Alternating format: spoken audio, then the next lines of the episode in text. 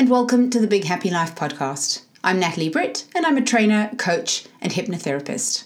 My work is all about helping people to live everyday life in such a way that we feel more in control, we're better able to weather the tough stuff, and we can be great role models for our kids in a world where things are constantly changing, things are very difficult a lot of the time, and we have to find in ourselves the peace and confidence and ability to continue to do our best, continue to feel our best, and continue to show up for the people who matter to us in our lives. My guest today is somebody who has done all of those things. In this episode, I'm talking to Jeanette Marie Rogerson. And you'll hear her story at the beginning of our conversation, so I won't share with you very much about it now, except to tell you that through a series of life circumstances, she ended up in a situation where she was homeless with her two kids, although very fortunately she didn't have to sleep rough, and lost her job simultaneously when all of that was going on, and had to rebuild her life from the ground up. Her experiences caused her to reflect on her own inner world, the things she thought and felt and believed, and that, in the end, was how she managed to pick herself up so, the things she shares with us in this episode are things that I think all of us can benefit from remembering, perhaps drawing our attention to when stuff gets hard. So, this episode is a great one for weathering the tough stuff. But to be fair, also a great one for feeling in control and being a great role model for your kids. So, let's dive in.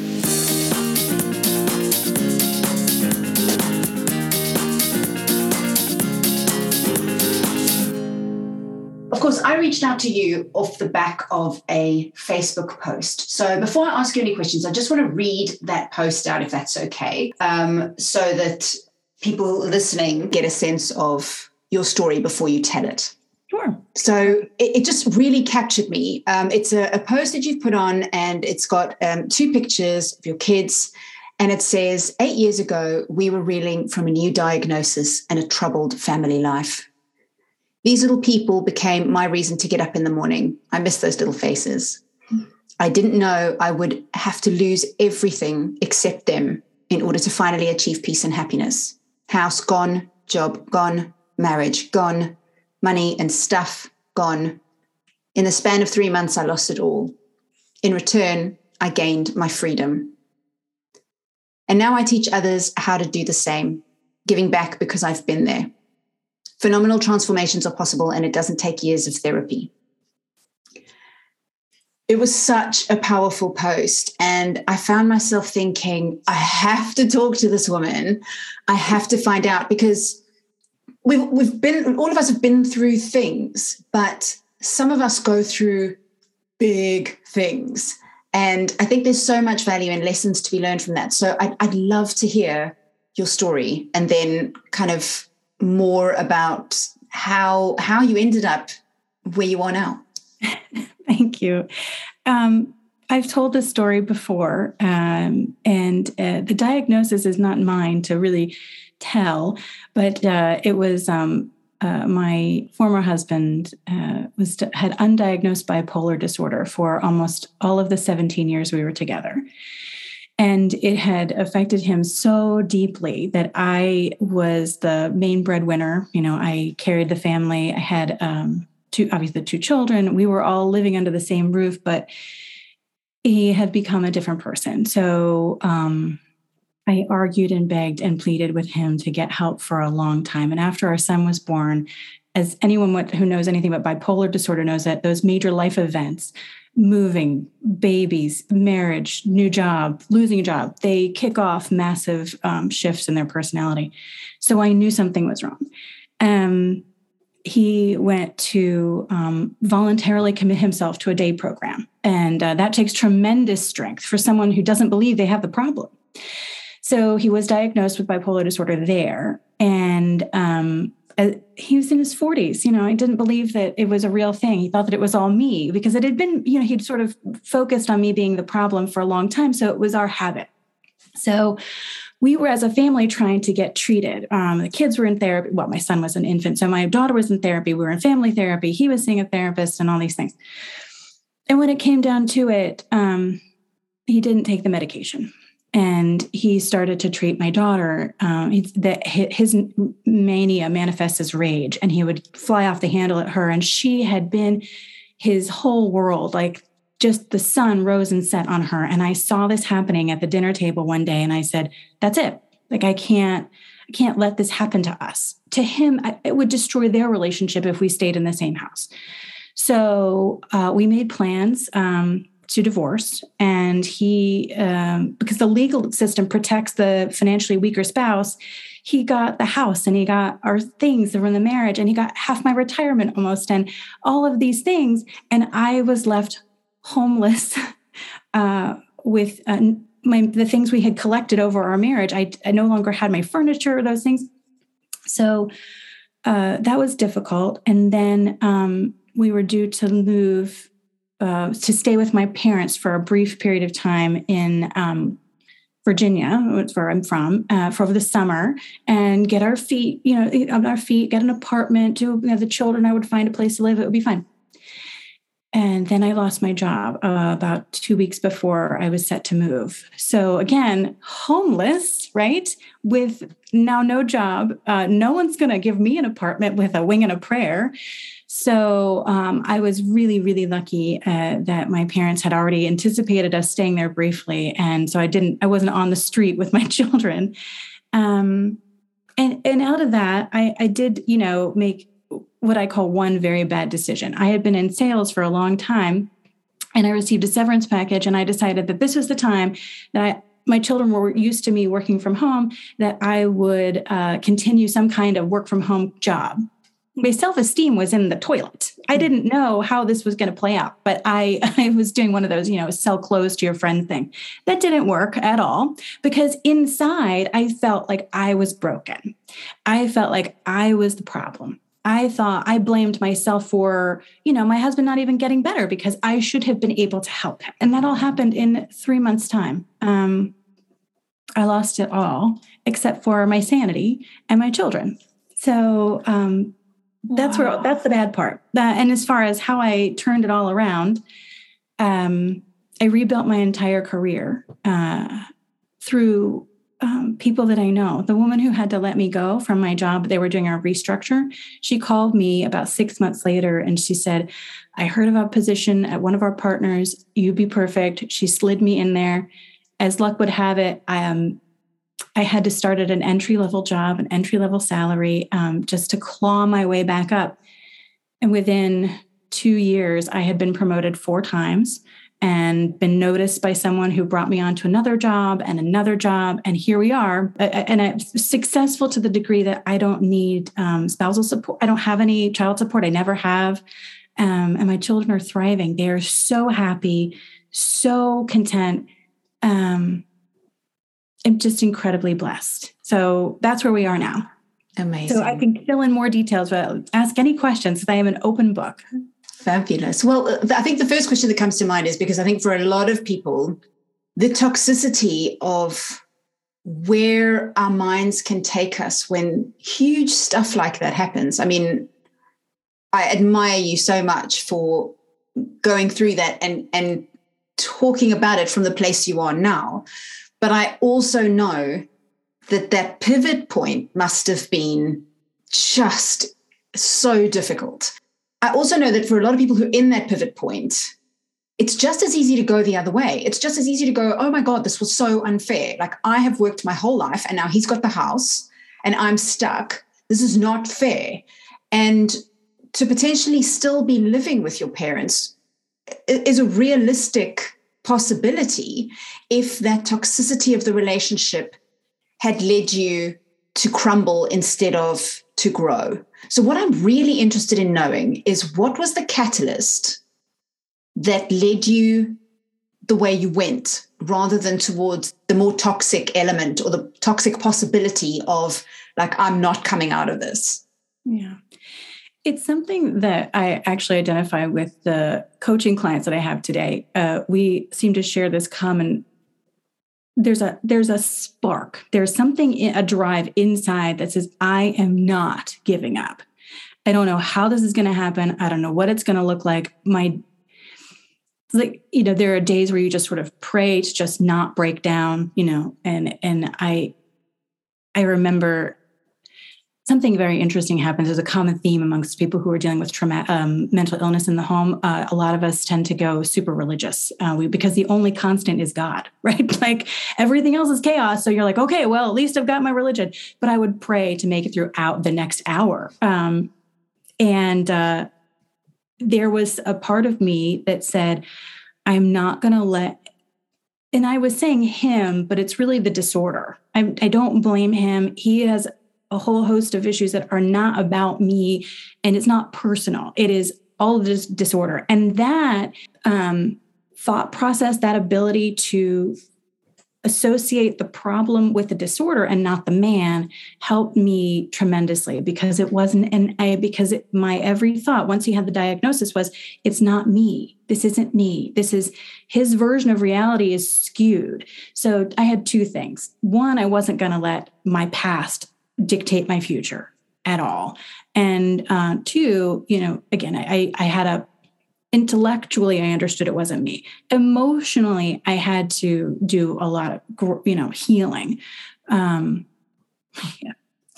but i went from that relationship i went out and i just my only thought was i don't want to screw up the next one because i still blamed myself mm. right um, so i had both a, a little bit of both the drive to succeed was there to continue climbing out of that hole was just something innate in me um, the how was, you know, sort of up in the air. But okay. yeah.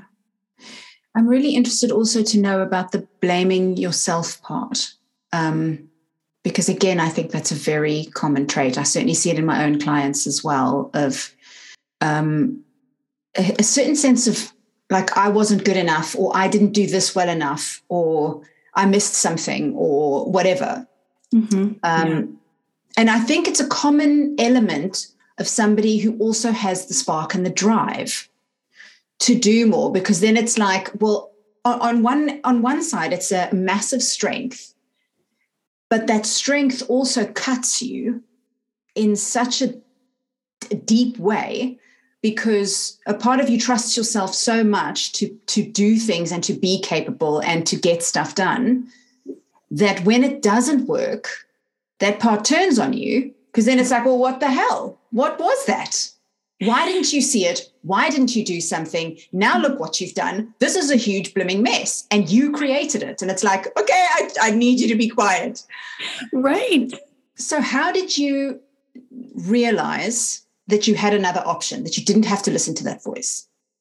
Well, I think a couple things about that. Just to, um, when you're a capable person, an intelligent person, especially um, I think women in society, I hate, I don't mean to, people tell me I overgeneralize genders too much, but I do believe that we have slightly different roles in society. Like we just, or we take in different information. So we are told to do different things than men are by society. Um, and when you're a capable woman, uh, you don't really know that you know you're intelligent you're driven you're capable but you're not given the same necessarily opportunities or praise or uh, whatever avenues to to pursue that and so we do tend to focus on our relationships where we can be incredibly impactful and then uh, the day comes and you you're not and it is very confusing because uh, for me, I just kept banging my head against that wall. I'm like, no, no, no, no, no. I know I'm, ca- I know I can do this because my whole life has said that I am a capable person not unlike becoming a parent.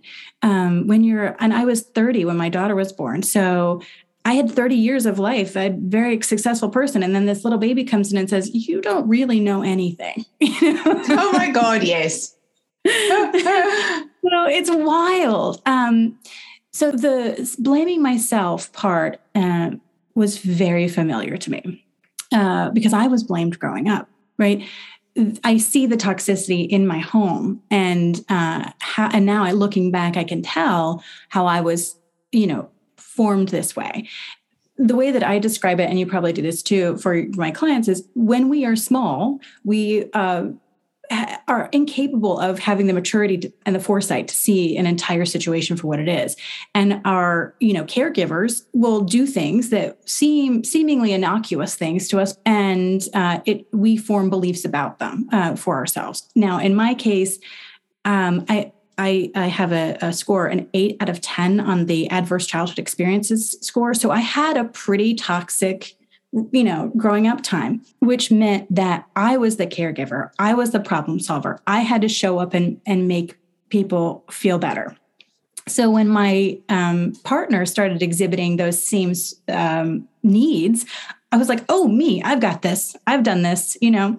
So, and I didn't even know that in you know looking back you know i can see just how well suited i was to be in that relationship with him and not leave and not you know even think that something was wrong uh, because i'm so used to carrying that burden it was very easy for me to step into that role mm-hmm. uh, as a wife yeah yeah i think you know saying that even i don't even think we have to have any kind of toxic experiences in our childhood to embed those messages of like I have to be this way and then I'm really worth more.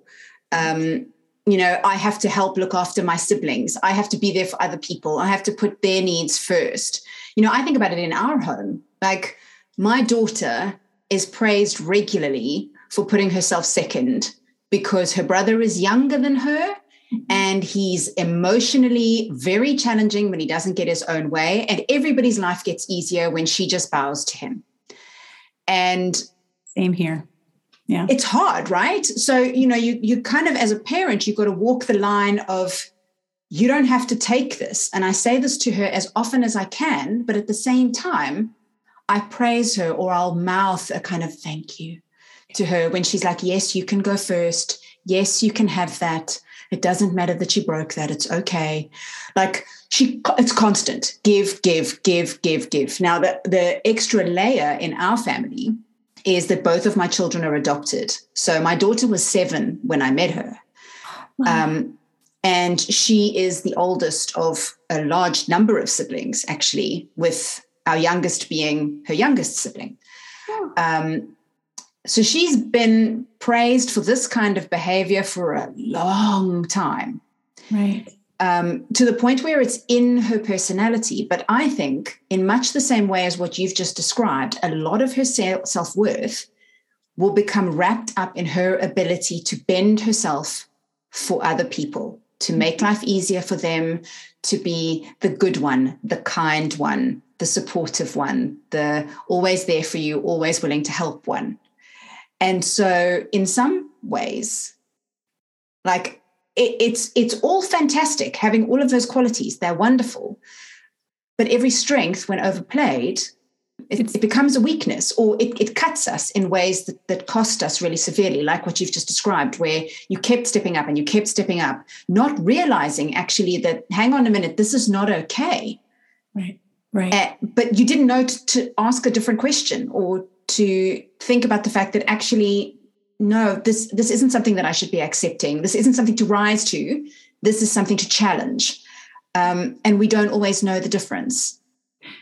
Yes and totally agree. And just to, um, in my house it's the same. My daughter is a go along get along she's we say she's been that way since birth but that is you know and her brother was also much more vocal. He is. He tends to be much more in touch with what he wants and he will let everybody know and that is fine. What i've noticed though because she is the way she is he in turn is learning that skill set also. And so he is giving to her and he'll say no we can do this because she wants to. So there is a, a learning process. So it's good for him to model the behavior but i absolutely agree with you.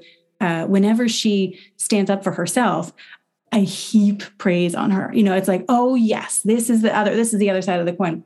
Um, when I would chat, the, the thing that I was dealing with, and this is why I love to talk about my story, is that I was dealing with someone with undiagnosed mental illness for so, so long. So uh, when I would challenge the behavior, because even I, I had some shred of you know self esteem when we first started dealing with this, I would just be uh, met with such resistance and manipulated to the degree that I believed that I had um, issues. In fact, we went to um, couples counseling together and when that's only good just as a disclaimer for anyone else only good if both people are on the same playing field if you're both you know, mentally sane, it's fine.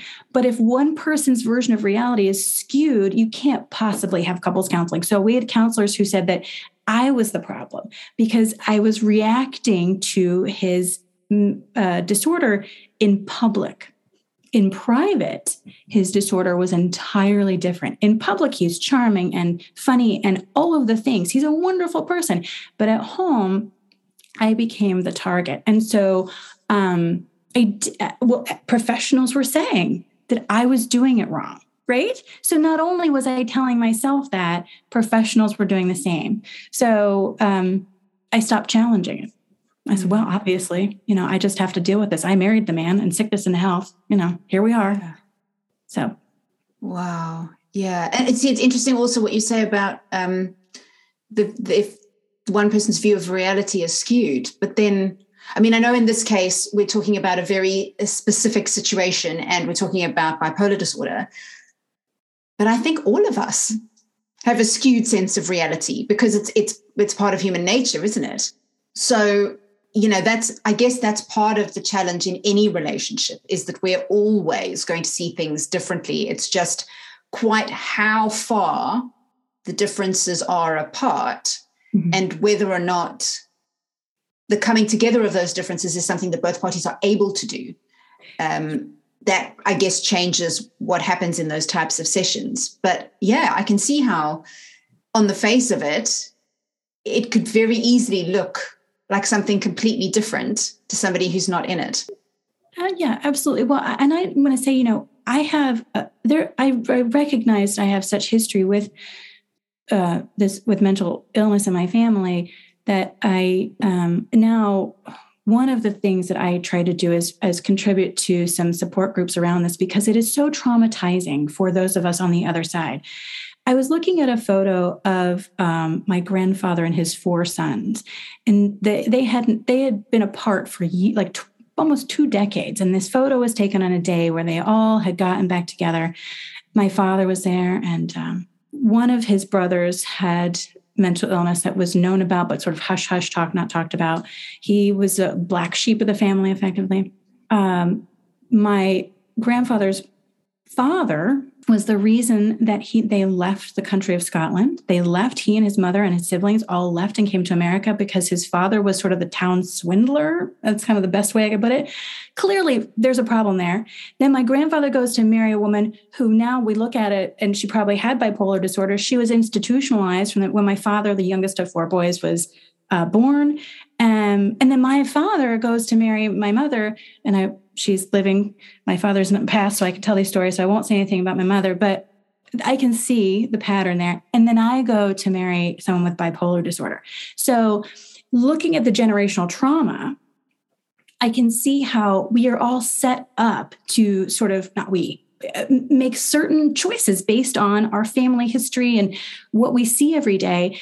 And um, once I left and I stepped away and started to transition into who I really am, instead of that reactionary person, instead of the person fixing everything all the time, I broke that pattern. I saw my grandfather marry the love of his life after um, my, his wife passed. My father married the most wonderful woman after my parents divorced. I have an incredible partner. Like we have this strange tie that once you break those cycles, your life just, I mean, expands to a, a degree you would never even imagine is possible. Um, and so I'm passionate about helping people deal with the, these situations um, because it does show up with regardless of there's mental illness or not. Mm-hmm. But there's there's a like a generational p- piece to this that I think that is important to address. And it's probably very interesting for you because you have adopted children and my sister, my youngest sister is adopted also. So you know that there's a piece that like, you know, you maybe you don't address every day, but it's there, right? Yeah. Yeah, absolutely. And and you've just hit on something that again is part of um, so I created this thing, it's called the strengths factors. Um, and it's six I guess, sources of strength, 6 mm-hmm. ways in which, if you know to pay attention to them, that you can strengthen yourself, you can strengthen your life, um, and you can strengthen your grit, resilience. Um, options available to you, all kinds of things. But one of the six factors is what I call break mm-hmm. the ability to break a pattern, um, to recognize when you need to take a break, to break away from a relationship. Well, there's a lot of different things that, you know, with all of these various strength factors, we don't, if we don't know to pay conscious attention to them, they happen anyway, but right. they just drag us around wherever the hell they go. Um, whereas when we know to pay attention to them, we can use them as a source of strength, something to, for what, the way you described it, for life to expand, to become something different. So, what I would love to know is based on the experiences that you've had and the things that you do working with your clients, what would be some of the things that you would say, actually, looking back, if I could go talk to that earlier version of me and say, these are the signs that this pattern exists and is worth breaking, what would you encourage her to look for? wow. That's fascinating. Because intellectually, I was aware of them, right? I was aware of the patterns. I was aware that people in my family had mental health issues. I was aware that there were mental health issues that were being self-medicated. I was I was aware of it. But I think it was going back to our being capable and problem solving so much. I thought that you know when I was younger that I that it didn't it wouldn't hurt me. My uh, husband and I met when I was 19, so I was very much that headstrong. You know how we are, teenagers. You know you can do anything. The world, nothing will hurt me. Um, so I made decisions from that place, believing that I was capable of managing everything. Uh, and then slowly, slow, you know, they it, it, broke down. So if I could tell my younger self, um, hmm, what would I tell her? That the mental illness isn't on you, right? Like that that this is not your problem to solve, and that you don't. Because I knew that if it was me, I knew that if it was you know somehow um, hereditary that i would handle it. I knew that in myself because i I have, a, I have a degree in psychology also. So like i know that the diagnosis doesn't define me. If i have a problem sign me up. I, it's fine. I will i will take that and, and run with it. Um, but uh, I would probably tell myself that it's to, to look outside. Like my father, when he was t- teaching me to drive, he said, It's not you. You can stay in between those lines. It's everyone else you got to watch out for. You know be the defensive driver. Be the def- you know look outside um, for those problems because they're not yours right? They're, that's the other driver's issue. They can't stay in their lane. It's not your fault. And you don't have to push them into their lane. You just need to get out of the way and keep going. Mm-hmm. And not get entangled with those people uh, yeah it was very difficult though. I have so I collect people with bipolar disorder. I watch the pattern and I'm like, she has it, he has it, he has it. I mean, everywhere. Not anymore. Not anymore, which is fascinating. But throughout my life, it just they just kept coming to me. So okay. So maybe that's one of the patterns to look out for. If this thing keeps showing up in your life, it's a pattern. If you're asking the question, why does this keep happening to me? There's a pattern yeah yeah yeah and it's Absolutely. it's it's up to you then it, what it's do what it's suggesting is that the part of the pattern is you know you're trying to bump their car back into lane or whatever you're trying to get involved there or something something's going on that's helping mm-hmm. that pattern stay alive and if you can figure out what it is you can potentially free yourself from the pattern and I think you hit on it. it. You know, when you were saying bumping the car, we are talking about that. It's where you spend all your energy. You shouldn't yeah. be spending your energy. Should I know bad word, but um, you don't have to spend your energy helping others in that way, right? Your energy can be focused, and it's entirely appropriate to focus your, on yourself. And I think that's a lesson sometimes we're taught as women, maybe just in society, that that can be a um, bad quality right? That uh, focusing on yourself is not necessarily okay because it's selfish. You need to do for others. That's also a religious concept. I mean, it's everywhere. Mm-hmm. So, um, but that's what I would say. If I, you know, now that we we've we really talked about it, I would say, you know, to not spend my precious energy and time mm. um, fixing other people's problems. Yeah. It's funny, actually. Again, if I go back to this, is what started Big Happy Life in the first place was that those first year or two of parenting, and my focus was entirely on them, like 100%. They were the only things that mattered. And I had no idea that that was why I ended up in a huge mess, like a massive, enormous mess, because it, my entire energy and attention was focused on them and doing the best for them. And every moment that I didn't get it 100% right, that voice in my head would go, You suck and you've missed another day. Like she was seven when you met her. There's no time. There's no time for you to get this wrong because she has to undo all kinds of patterns. Otherwise, she's going to be upset as a grown up. Like she's not going to have confidence. She's not going to have self esteem. It's up to you. You have to fix it. Mm-hmm. Like, okay, Jesus, like yeah. I, I can't do this. And then, like you said, there's something about parenting that makes you go, I don't know anything. I thought I was I thought I was quite capable. I, I was running a business, I was doing all this stuff. Mm-hmm. And then that voice goes, Yeah, no, you're you're nothing. You're nobody. None of this stuff is of any use to you. Mm-hmm. And for me, because of how I became a parent, there was also that voice going, hmm, it seems to me like maybe you shouldn't have been a parent. Maybe this was nature's way. Like now you've cocked this up for them as well, because now they're stuck with you. And that's on you. So none of that helped them. And those those thoughts and that story turned me into the mom that couldn't help them, that couldn't guide them, yes. that couldn't do anything. And so that actually the best thing I've ever done for them was become more selfish and turn my attention inside and start going, okay, right, it's, it's a bit hostile in here. it's not working very well for me. And I'm not showing up as the person I wanted to be, the person I thought I was when we started the whole process that took three years before those kids walked through the door.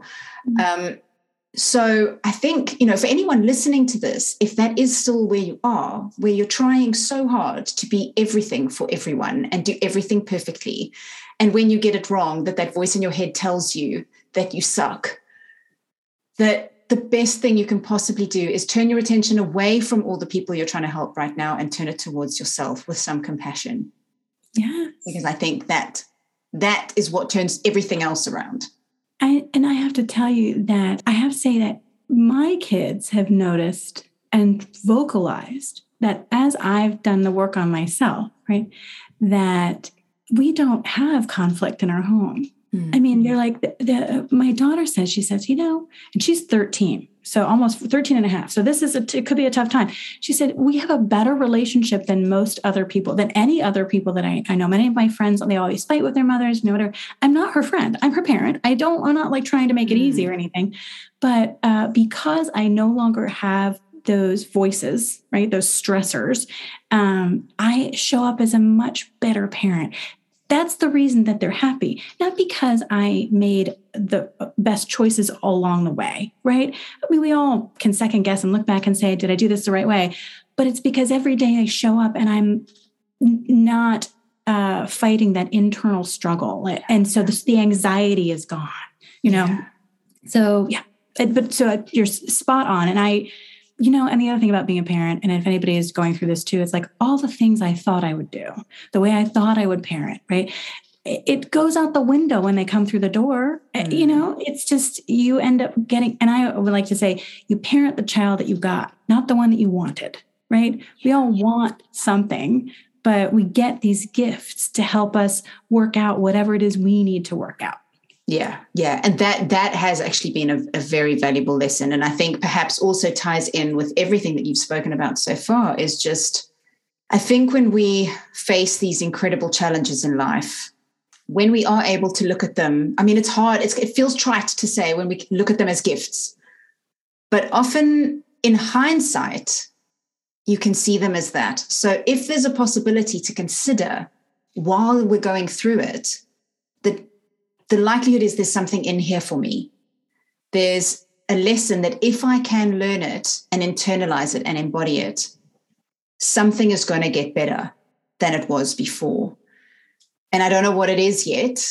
I don't even maybe know how to make the best use of the situation right now, but only to know that once I am able to start thinking that way, I will be able to turn this around. I will be able to take another step to to do something differently. So I also want to come back to something. Um, you said something earlier about I I was aware that there was an issue, mm-hmm. um, it wasn't that I wasn't aware. I guess what I want to ask is how do you see the role of intuition now when you look back on that and think like there were signs but maybe at the time you didn't know how to use them or maybe you didn't trust your intuition or whatever. Can you say a little bit about how how that was and potentially what advice you would give to people in the same situation where something is telling them like i'm aware that this is an issue but i i'm still doing what i've always done and i'm still getting what i always got oh yeah. Um this again this comes up with my clients too. Uh and for me I had to address the underlying belief before I could hear my intuition because it was there, but I would uh, push it away because it was the habit because um, it wasn't safe growing up for me to do anything else but ignore my own needs and thoughts and feelings. Like that was the only way to get through. And so that became a habit in my life. And once I addressed the underlying, the underpinnings of that, then I could, um, now my intuition is, is quite strong. But, and it was, you know, when I was young, I was always there. If we all have intuition, but I just couldn't um, act on it because it didn't feel safe. Okay, that makes perfect sense. So again, it comes back to that break. Like if if you know, but part of you is sensing and is aware that there's an issue, mm-hmm. but you're also aware that you keep quieting that and you keep running the same pattern. What that's telling you is that you have learned a habitual pattern of shutting down what your mind and body is telling you in order to fit in or survive or belong or whatever. Um, and that the best thing you can possibly do is go in and find that pattern mm-hmm. so that you can release it and that will release your access to your intuition more freely to allow you to use the things you're becoming aware of yes yes. And the patterns itself what i find is that the patterns just sort of start to disappear. They dissipate once you no longer hold that belief inside. Once you have like something we had chatted about off this podcast was um, this uh, i had this belief that uh, there was something wrong with me. And it was um, getting that uh, in sort of in, in line with reality right? That's and that was and i had been doing this work for years. When i say years i'm not even kidding like years and years and years. And i didn't know that it was under there. I didn't i had no idea. But once i just dealt with that it was like my um, ability to show up in my life for who I am, what I want, um, became the norm instead of um, my my old normal, which was showing up for others, and they're more important than I am. Yeah, that so, makes so much sense. So much sense. It was um, a, another interview that um, I just did, and actually will air also this month. Um, the the guest said, "It's who you're being while you're doing what you're doing," and so I relate completely to what you've just said because I've also I've been in this world of self-improvement even long before I became a parent. You know, probably the last 20 years or so, I have been devouring self-help and coaching and all the things but i was coming at it who i was while i was doing what i was doing was somebody who thought there was something wrong with her that she needed to fix so i kept going and i was like you know if i stop doing this then that's going to get better and if i'm not like that and i don't think this way and i stop that and it's like okay when that all goes away and it becomes this act of self-love mm-hmm. of like there's absolutely nothing wrong with me but I do also have opportunities to expand, to enjoy greater abundance, to feel better, to to bring more compassion to myself and to the people I love and work with, and all of that. Um. And I didn't realize underneath that my working in that kind of self help space was the fixing. That's what I had always been trying to do.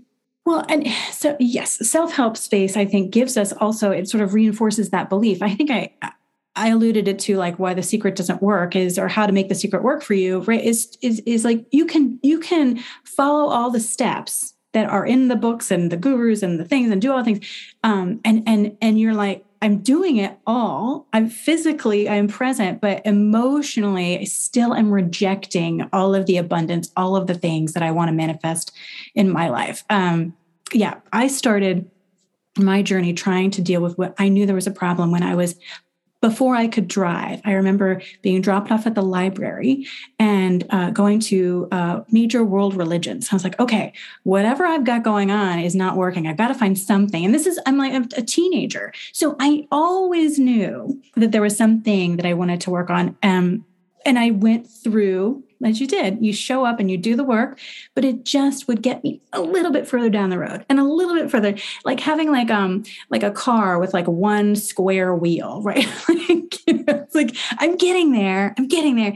Um, but just uh, and so I felt like if I had just tried harder, right, I would get it. It must be me. Uh, everyone else is getting it. There's something in me again, but all I'm doing is uh, leaning on that belief that I held for so long. All I was doing was saying, going back to that underlying belief again that there was something uh, wrong with me. Yeah. Uh, and there's not. no, no. So I guess that is the perfect place to kind of bookend this whole thing is to say the minute you realize there's absolutely nothing wrong with you, you start creating options that perhaps were not visible before. And, and kind of I guess just dropping into the power you hold within yourself to, to deal with whatever life is throwing at you and to do so successfully, which is now what I understand you help others do. Um, so before we sort of finish up, can you tell me just a little bit about, you know, who is it that you work with and, and what is it that you help them with? So I um, I help people deal with the struggles that I've dealt with, right? And it's really around self self worth and um, abundance, and really believing that you can have all of those things um, with a healthy relationship on top. So I think there's a period of um, in our lives where we're told, like as women, we have to do it all in order to have it all, but you don't. It's so much easier. And um, I have uh, I have a mix of clients, uh, all dealing with a lot of the things that we've just been talking about. But uh, fundamentally, it comes down to you know how we believe, what we believe about ourselves, and getting to the root of that, and then blowing those hurdles out of the way and opening up life to everything, everything wonderful. Um, it sounds like too good to be true, but uh, that's what I get to do now. So I love it. Fantastic. That is so wonderful. So if you're listening to this and you're thinking, oh my God, I need Jeanette in my life, um, visit bighappylife.co.uk. You will find all the links to her social media there. Thank you so much, Jeanette. It's been such a wonderful pleasure talking to you. And thank you for all the advice that you've shared. Thank you. It's been so great. I love it. I really hope you got as much out of this conversation as I did. It was really great to hear some of the the lessons and the reflections that Jeanette shared and the ways in which I think we all can just draw our attention inwards and focus on the things that we think, the stories we're telling ourselves, and the ways in which those shape what's possible what's visible, and what's impossible. And if we change those things, that new opportunities, new possibilities emerge. If you found this episode useful and you'd like to leave a review, that would be wonderful.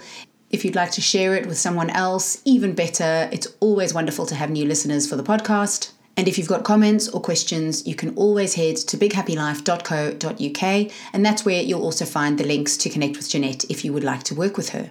For now, though, thanks for listening.